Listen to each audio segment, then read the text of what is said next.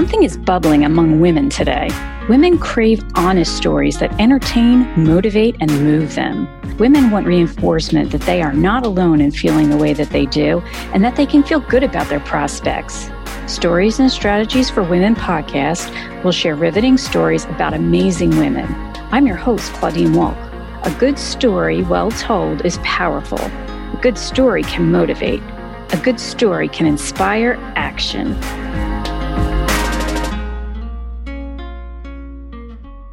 Claudine here. We are very excited to welcome a new sponsor. It's eyebobs at eyebobs.com. I discovered eyebobs years ago when I needed readers. If I needed to wear glasses, I wanted them to be fun to wear and fun to buy. eyebobs fits the bill and makes buying glasses super easy. Wondering what frames look the best on you? Check out the style quiz on the site to help you find the perfect frames. I love my latest pair called what Inheritance? A cool light blue color. But my go to favorite pair is called Clearly in purple. See, even the names are fun. eyebobs is offering a special discount for stories and strategies for women listeners. Enter promo code stories and strat 10, spell the end, at the checkout to receive a 10% discount today. That's eyebobs.com. Welcome to Stories and Strategies for Women. I'm your host, Claudine Wolk. With us today is Angela Giovine. She's an entrepreneur, business owner, and podcast host. Welcome, Angela. Hi, thanks for having me. Oh, thanks for being here. So, Angela has done something pretty amazing. She took a risk and she started her own business. She saw a need in the marketplace and she filled it. Then she went on to highlight other small businesses like hers so that they too could experience success. So, why don't we start with your story, Angela, and what your business idea was and what it's become? Sure. Well, um, I started actually in corporate America when I was growing up and when I was in college making my goals for myself as a as a young 20 uh, something i always envisioned myself in corporate america. I am actually the daughter of an entrepreneur but for whatever reason the grass always looks greener on the other side and i always envisioned myself in big companies you know corporate travel big big companies, big names. And I started there. Uh, I started in New York City. I started in IT consulting, got my MBA in finance, moved on to Johnson and Johnson. And from there, I started to feel the itch, the entrepreneurial itch. And uh, I was a newlywed. I was in my mid 20s, and it was the beginning of a recession, actually. And I just felt that I had to do something. I, I knew that I would always regret not trying. And so at the time, I had a few different business ideas. And my sister and I actually both wanted to become entrepreneurs. So early on, we threw a couple of ideas out into the world and we were working on a couple of different startup ideas. And originally, my main goal was to become an event planner because I was doing events internally at Johnson Johnson and sort of fell in love with event planning on top of my finance job. Uh, but slowly, because I have an IT background, I started to get uh, involved in the world of publishing and media in my local community in Bucks County, Pennsylvania. And we stood up a lifestyle website about the area that didn't exist. And like you said, it was beginning to fill a need. And just like a lot of things, we followed demand demand and the demand was people were calling us about bucks happening and so we sort of pivoted all of our attention to that one sort of business idea that we had and went from there and from 2009 when I left my corporate job and my corporate salary to start on my own. We grew Happenings Media and we've been in business for about 12 years now. So that's amazing. From there, we've just be, continued to grow and iterate that media business. You have three, no, four websites, but the company is happeningmag.com. The company is called Happenings Media, but the URL we use for our lifestyle websites is Happening Mag. And currently there are four happening mags. It's Bucks Happening, Montco Happening, Philly Happening, and Hunterdon Happening. And that's really um, kind of evolved over time as well. We at one point had about 30 happening mags across the country.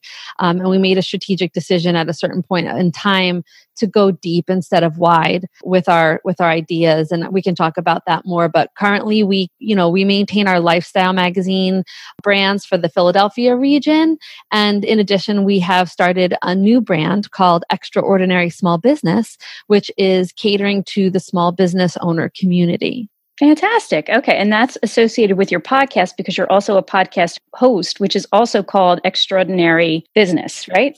Extraordinary Small Business. That's Ex- right. Yeah. Extraordinary Small Business. Okay, great. Yeah. Neat. Okay. So that all evolved. But back yes. when you were making the decision to leave your corporate job, I'm wondering if you would mind sharing what that experience was like and how hard it was to make that decision and take that risk. It was a really hard risk, uh, really hard decision to make. It's such a big risk. Um, most people they're psychologically um, averse to risk. And so people people who you love people who care about you people who you're consulting and asking for advice they're telling you not to take the risk because they're afraid for you to fail. And you kind of have to if it means that much to you you have to break through that mindset to say what am I more afraid of? Feel failure or never trying? Um, because unless you've been through it as an entrepreneur, that general mindset of stay away from things that are scary and stay away from risk, that's going to be the general consensus of people who care about you. And so I thought about it it, it, wasn't something that I went into lightly. And in fact, I had had other business ideas that I had written full business plans for in my, even before my last job. I, I had had some fits and starts, scared myself out of it, decided not to do it. And it got to a point in my mid 20s and I was a newlywed and I had a really great job and I was happy at my job. But I knew that I would there was something inside me that I wasn't fulfilling. And for me, and everybody is different, but for me, I felt like I don't have kids yet. Um, now would be a great time to start a business because I can give my all to it. And on the unideal side, like I said, it was in the middle of a recession, but I kind of had to weigh that. You know, do I try to do this in the middle of a recession or do I wait until I get a little bit older? For me, I felt like that risk had to be taken at that point in time. And I had to go against, so to speak, a lot of people who loved me. I had to really listen to my internal dialogue and, and what really mattered to me in life. And no matter what anybody says, making a decision like that is not something that ends your career, ends your decision trees in life.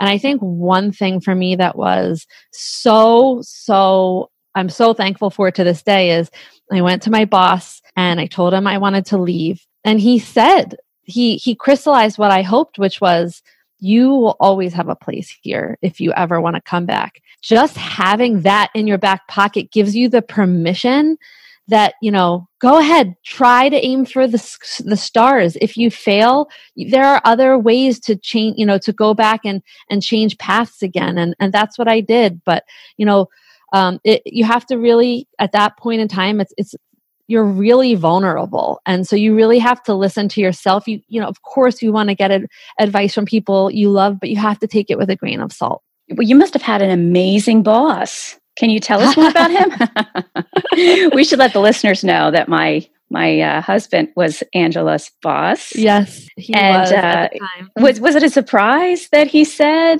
you always have a I? I mean, I did, certainly didn't expect it to come out of his mouth.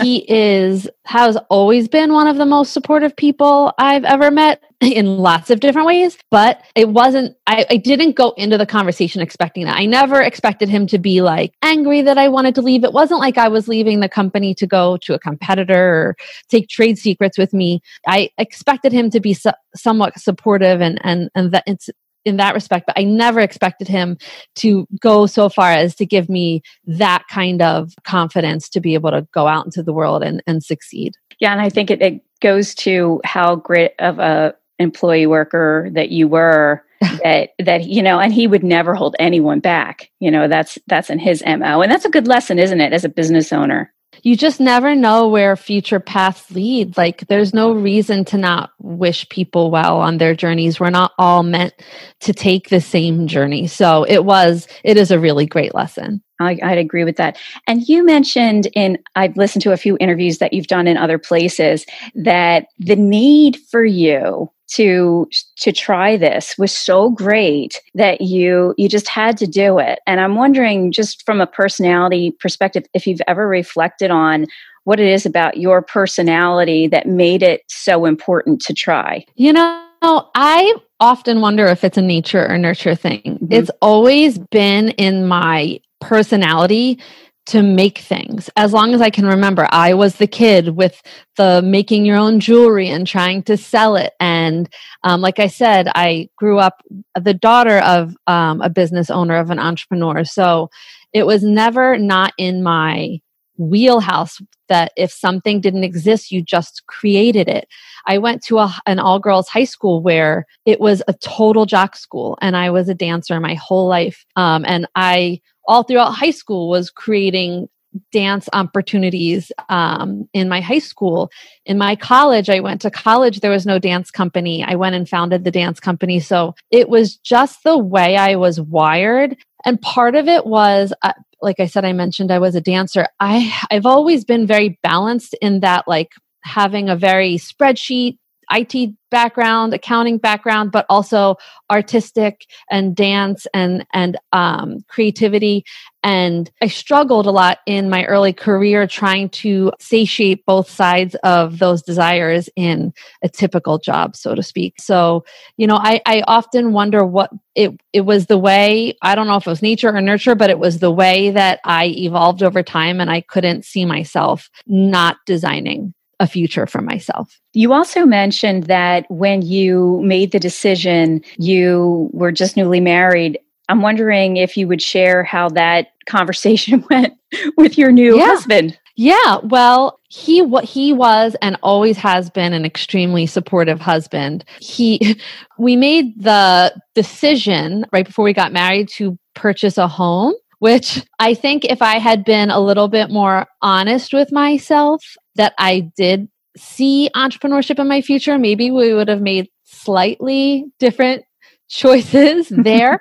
Um, but in general he he was a very he is a very supportive husband. Um, but i will say to people you know i think the important thing to understand is there's a difference between supportive and walking through it with you. There are a lot of times when my husband maybe he doesn't know the right advice to give me or he doesn't know the right words to say or how to direct me it's it's a little unbalanced in that way because i've walked in his shoes in corporate america. So when we talk about his work i'm sort of able to put myself back into that framework and and walk through it and talk about things with him whereas he's never been an entrepreneur. So there's really in my mind a difference between saying i support you and you know i think what you're doing is great and telling people, oh, my wife this, my wife that, and, you know, expecting him to be able to go back and forth with me on every single problem or idea that I have. And that's a place where throughout my entrepreneurial career, I've had to look for those types of mentors um, because it's not fair to expect that all from my husband. But my husband has been certainly very, very supportive. Gotcha. Big yeah. Because yeah i mean having a new house and starting deciding wh- whether or not to start a family i mean those are big yes. issues and, and you're saying you know what i'm going to drop out of the traditional route and try something completely new takes a huge leap of faith on the part of your partner Right. And I think when we had the conversations about having making having a family and that type of thing, I think the part of the conversation that I brought forward was this is going to allow me to design my life most people take a job and then they design their life around the confines of that job. Whereas I felt like I could get everything I needed out of my career and more by making it, designing it exactly the way I saw fit.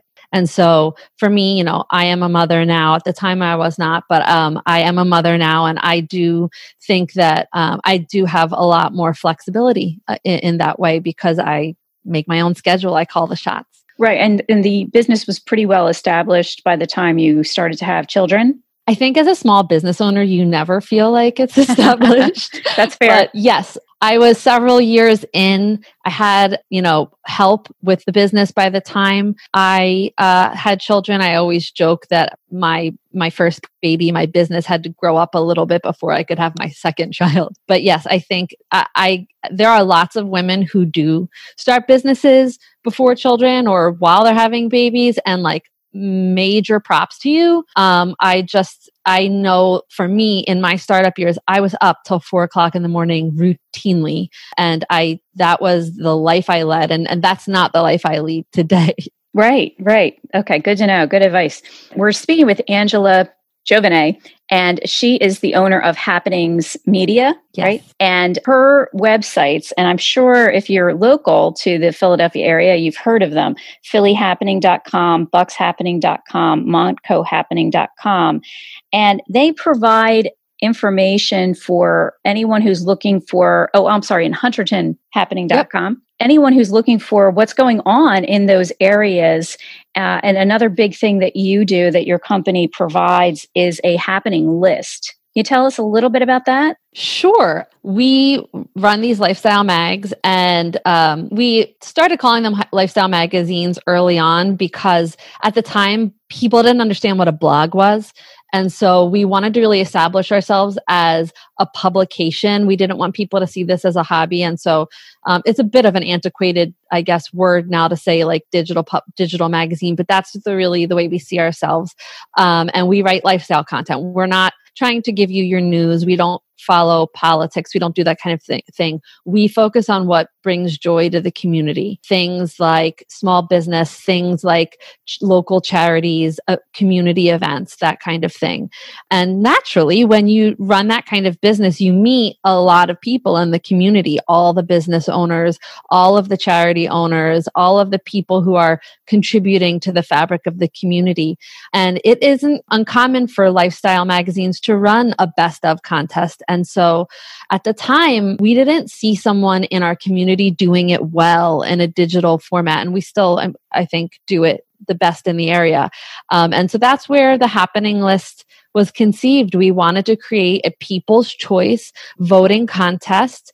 And at this point, we have over 230 categories on each of our happening lists. Wow. It goes from best hairstylist to best pizza to best local charity to best bartender. And people really go crazy for it. It's such a fun time. The community really rallies. It's a time for people to celebrate local. It's a time for businesses to utilize the happening list to create camaraderie on their team. It's something to celebrate. And we really take it seriously. We get um, last year we got about a million votes oh my um, across the four sites and we accounting background. We audit the heck out of these these things. Um, good to um, know. Good to know. we do a lot of work on our end to really make the fairest competition that we possibly can. And then when we release the winners we except for in covid year do a big bash and we do a red carpet. The events range from 200 people to 500 people in attendance. They walk the red carpet, they they celebrate their win, they receive their award and it's just a really fun thing that we believe does a service to the community in a lot of ways. Absolutely. So when you started the business, there were other websites trying to do the same kind of thing that you were doing, you clearly pulled ahead, uh, were able to make a huge success of it. What was the difference between what you did and what they did, would you say? There are a lot of people who, even to this day, I, will see a little pop up startup and try to do lifestyle and then go away. I think the big thing is that it's a lot of work. It sounds like a really fun business and and it is. But a lot of people start a local lifestyle business and they think, "Oh, I'm going to go to restaurants and going to go to business openings and ribbon cuttings." And they don't realize how much work is involved on the back end, making customers happy, getting customers covering different areas. And and the editorial is really the the easy part when it comes down to it because they, there is never a shortage of stuff to cover in the area. But at the end of the day sales is what's going to make a business. It's the difference between a business and a hobby. And so unless you're w- you're willing to sell a product and make yourself vulnerable and learn how to sell and be an authority on something and and have a revenue stream you aren't going to be able to have a business that's sustainable. And to that end it takes a long time for sales to start to come in. I think that's the biggest thing that not just media, but all small businesses underestimate is how long it really does take to get revenue for a business. And so I think that there's a combination of people who kind of got fatigued of the business because it's it's a challenge and it's a lot of work and also just not having enough sales and not leaving yourself a, enough of a t- of a timeline to uh, be able to get those sales in and and having to move on. So I think we just, you know, we we had a long-term plan. We were in it as a business from the get-go. We never saw this as a hobby. We created long-term plans. We sold and um, you know, we built on it year after year and we we never gave up part of that is really knowing exactly what you're trying to do and how you're going to do it. Did you find that you went through a process of narrowing that down, or did you know right away the target that you, were trying to reach? It was very iterative. As I mentioned, we had a few businesses coming out of the gate, and by no means did we think this was going to be the main business. We had a product based business called Beamy. I had at one point in my time, uh, in my in time, Claudine, I had fifteen thousand jewelry boxes sitting in my garage. um, be me. Be me? Yes, yes, Be me. We had this whole idea around toys and products for girls that were girl empowerment. And um, you know we saw the jewelry box as you know you buy this jewelry box for little girls and it has a princess or a ballerina on it. And we found it quite sexist and limiting. And we had created soccer jewelry boxes and basketball jewelry boxes and all of these different jewelry boxes. And we had this whole and we we were there. And like i said we were there and we were doing events. By no means did we think that that this was going to be our main business to the point that we had written business plans for the other two businesses and there was no business plan for this business. This was a hobby. This was, oh, we're from Bucks County. No one is writing lifestyle. We're going to do this on the side. And it just, like I said, the demand all of a sudden, can we meet you for coffee? We want to talk to you. We want to talk to you. And we were like, oh, like you can't ignore this. And so that's the point in time we decided to sit down and say, well, if we're going to spend this much time on it, we have to make some money on it. And so, no, we didn't know exactly from the get go. But I think that, that to your point, you do have to know at a certain. And so we did at that point in time make a plan. One of the benefits I think we had is that we were not coming from traditional media background. Neither of us, my and when I say neither of us, I'm talking about my sister who was my business partner for eight years. Neither of us were coming from journalism. And so we came in actually to the community thinking, you know, banner ads don't seem like the absolute best way to advertise. And we started selling content marketing and sponsor content before those were household words. If you think back, it's kind of crazy. If you think back to that time, 2009, like Facebook was barely a thing, Instagram did not exist, Pinterest didn't exist, all of these social media platforms didn't exist. Sponsor content has always been a thing, but it was something that was really only known in Madison Avenue marketing communities. It was not something that small businesses were aware of. And so early on, our gut told us that that was the better way to sell. And that was not the easier way. We were spending a massive amount of time educating small business owners on how, what sponsor content was. Right. And as the media environment evolved and you know now I mean, every influencer in the game has a content partner and a brand partner. This is something 13 year olds know. So we don't have to educate on that anymore. Um, but it was something that our gut told us early on. And, and we feel proud that we brought it to a small business community very early on. Right. So that's something that would be great to explain in terms of what your website offers. Because yes, you're providing information to the folks who go on the site, but you're also providing a way for businesses to get exposure. So can you explain that sure. part of it? Sure. So, obviously, as a business that wants to provide information to a community, you have to be able to pay the bills. And so, there's really in media two ways to pay the bills. You either create a subscription model and put your, your information behind a pay, paywall, similar to the New York Times, or you get businesses to support you. And so we believed that the better way was to have businesses support you.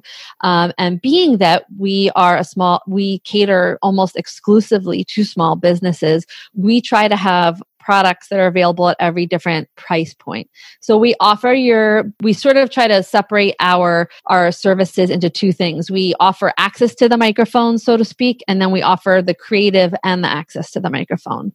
So there are people that come in and they say we want to buy an ad on your website. We do all of our own creative and you know we're going to buy the ad then i have other clients who really want the the advertising but they also want the marketing. They want the creative.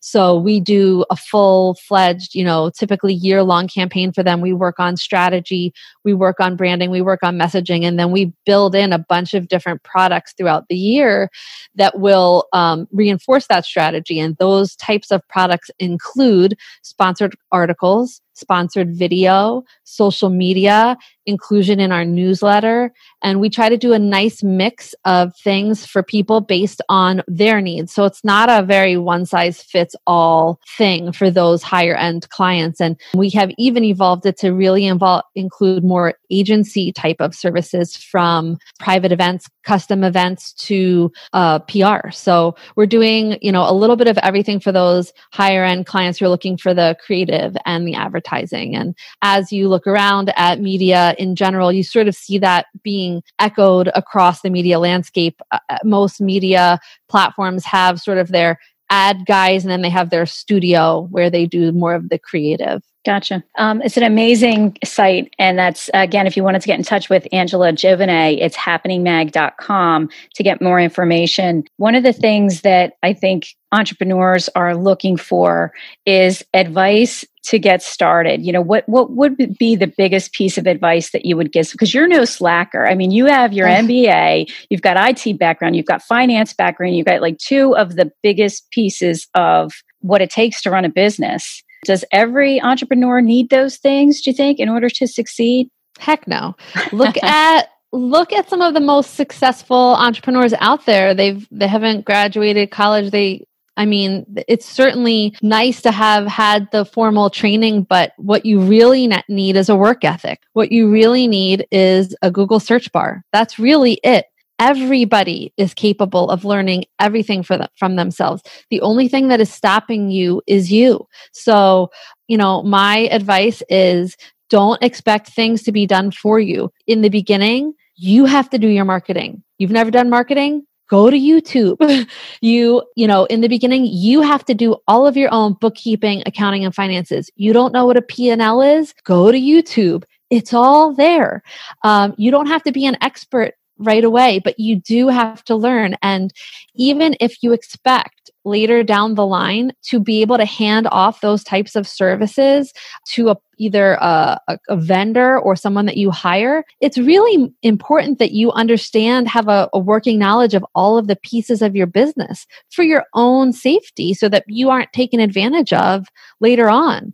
So I guess my advice to anybody who's looking to start is to just roll up your sleeves. Right, and I I, like I love the story that you told um, that you and your business partner just had a feeling about how it was going to be better for businesses to get their their story out there, and you went with it. So trust your gut, maybe, or you know, even trust if you have your a, gut. Yeah, absolutely trust your gut, but also be very willing and able to admit when you're wrong.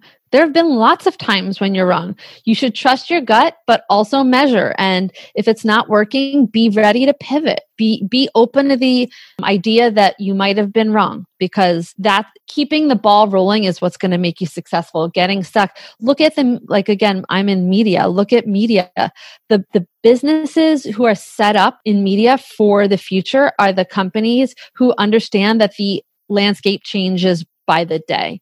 And the people who think that they can just put their heads in the sand and act like they can just stay on the on the sh- sinking ship, those are the media companies that are falling apart in in the end. So, yes, trust your gut, but also understand that your business today will never be your business tomorrow and it certainly won't be your business in a year. One of the things that we've talked about in the past was the fact that you you are a very creative person and ideas just come at you all of the time and you know you have a notebook you mentioned Can you tell us about that? Because I have all the notebooks. yeah, tell us about that because there's only 24 hours in a day, and you can't execute every idea that you have if you're that type of person who is constantly getting ideas. I always joke that my notebooks look like a beautiful mind because I, for what I always buy lined notebooks, but for whatever reason, I just can't write in order pieces of notes are on the other margin and they're in little blurbs. And then usually like once a week, I take my, all my notes and I use Evernote. I, I'm a big proponent of Evernote. It's a cloud based online note taking app that I've been using since the beginning of my career. And it's totally searchable. So I can search something and, and have it something from 10 years ago come up in my notes. So I'll usually take all my chicken scratch notes and I'll reorganize them at the end of my week into Evernote. And I access Evernote from my phone. I can access it from my computer. I can give access to notes to some of my employees. So I take notes of all different kinds. And I also, like you said, I do have a lot of ideas and I, I have the instinct to always want to start 15 things at once. So I've started to try to discipline myself in a way that I have ideas, they go in this one Evernote I have that says like long term planning or ideas, and I'll put them there and I let them marinate. And that way I feel like, okay, it's captured somewhere. But you know, just because you had the idea doesn't mean you have to start it overnight and and see which ideas are the are the best because sometimes when you're doing too many things at once, nothing actually gets done. So I I do really, you know, find that the keeping the notes and being able to look, look back at them is very helpful. And it is a relief personally when you can write it down and it's just not me, sitting in your head anymore. Yes. Absolutely. Absolutely. Because I can, I don't have the best memory. So I feel like this way I can let myself, I give myself permission to let the idea go because it's not forgotten. It's just on a on a page somewhere. Very good. And one of those great ideas was creating the Extraordinary Small Business podcast. And you are the host. And how is that going? What season are you in? And how does it relate to your business, your current business? Sure. So as I mentioned, we work with local small businesses. All almost all of my clients are local small businesses. And I got into podcasts a few years ago, just like the rest of the world did. I became an avid podcast listener. And I, I really loved this one that a lot of people love, which is called How I Built This um, by Guy Raz. And it's an NPR podcast, and he does these great interviews with successful business owners. And I, fe- I fell in love, but I also thought, no one is ever going to tell these stories of these small business owners that I work with on something like how I built this because he's talking to the founder of Lululemon and Clif Bar and you know big household names and certainly I would like to know their stories as well. But the people I work with locally, they have amazing small businesses, uh, small business stories too. So that was really the like sort of seed for the idea. And then I just started to think, I I love working with the local businesses in the Philadelphia region, but there's so many small businesses across our country and across the world and being able to start a podcast that speaks directly to small business owners allows me to serve a greater audience. And for me and the reason i call it small business and i don't use the word entrepreneur is in my mind those are if you've had a venn diagram of entrepreneurs and small business owners there is an overlap. But i think there's a huge a much greater emphasis on entrepreneurship that at over small business. And in my mind entrepreneurship is more building a business to sell building a business to scale, building a business to get investors. Whereas in my mind, my tribe, my people, these small business owners are building a business that you're passionate about, building a business to run it, building a business to serve your community. And so I I don't really hear a whole lot of the entrepreneur media serving that small business audience. So it was sort of all of these ideas sort of swirling around in my head that I felt, given my 10 plus years of serving a small business audience, that I might have some value to add to that conversation. And that's where the brand really came from. Sounds like a perfect fit. And what uh, season are you on? I just finished season two nice. of the podcast And selfishly, every single time I do an interview for that podcast for Extraordinary Small Business, I get so much out of it. I love hearing the stories.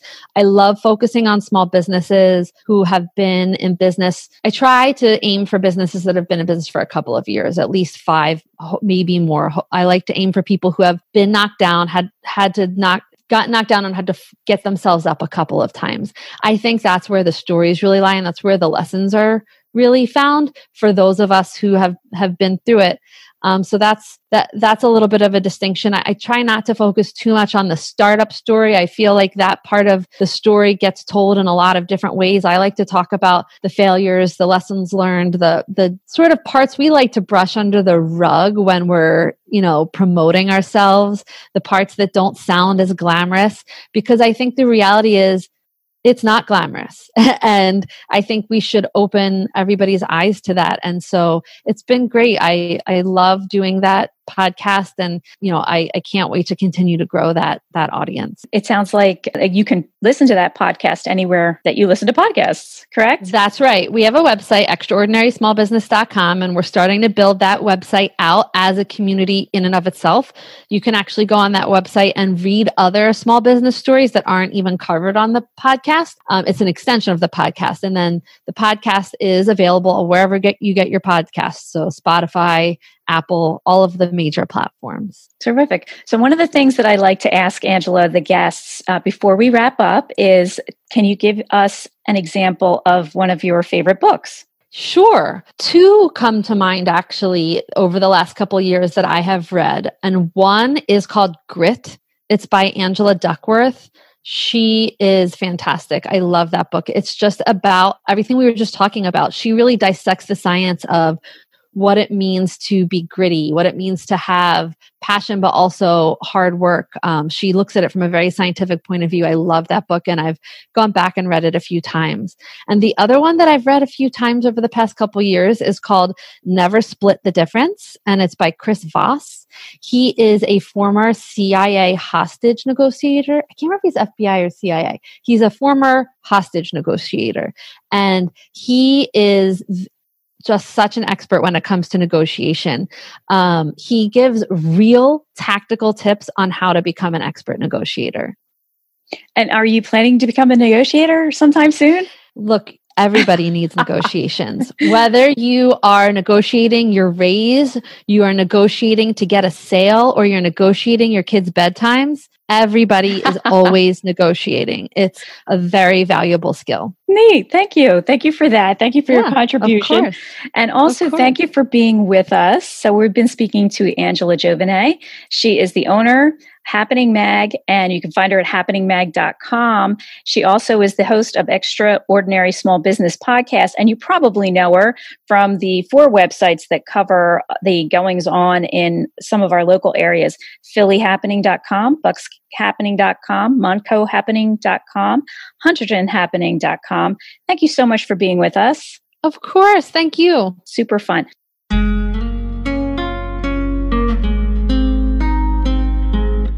You're listening to Stories and Strategies for Women podcast. If you like what you hear, please subscribe and leave us a review. Visit me at my website, claudinewolk.com. Drop me a note on Instagram at claudinewolk. Thank you for listening. We will see you next time.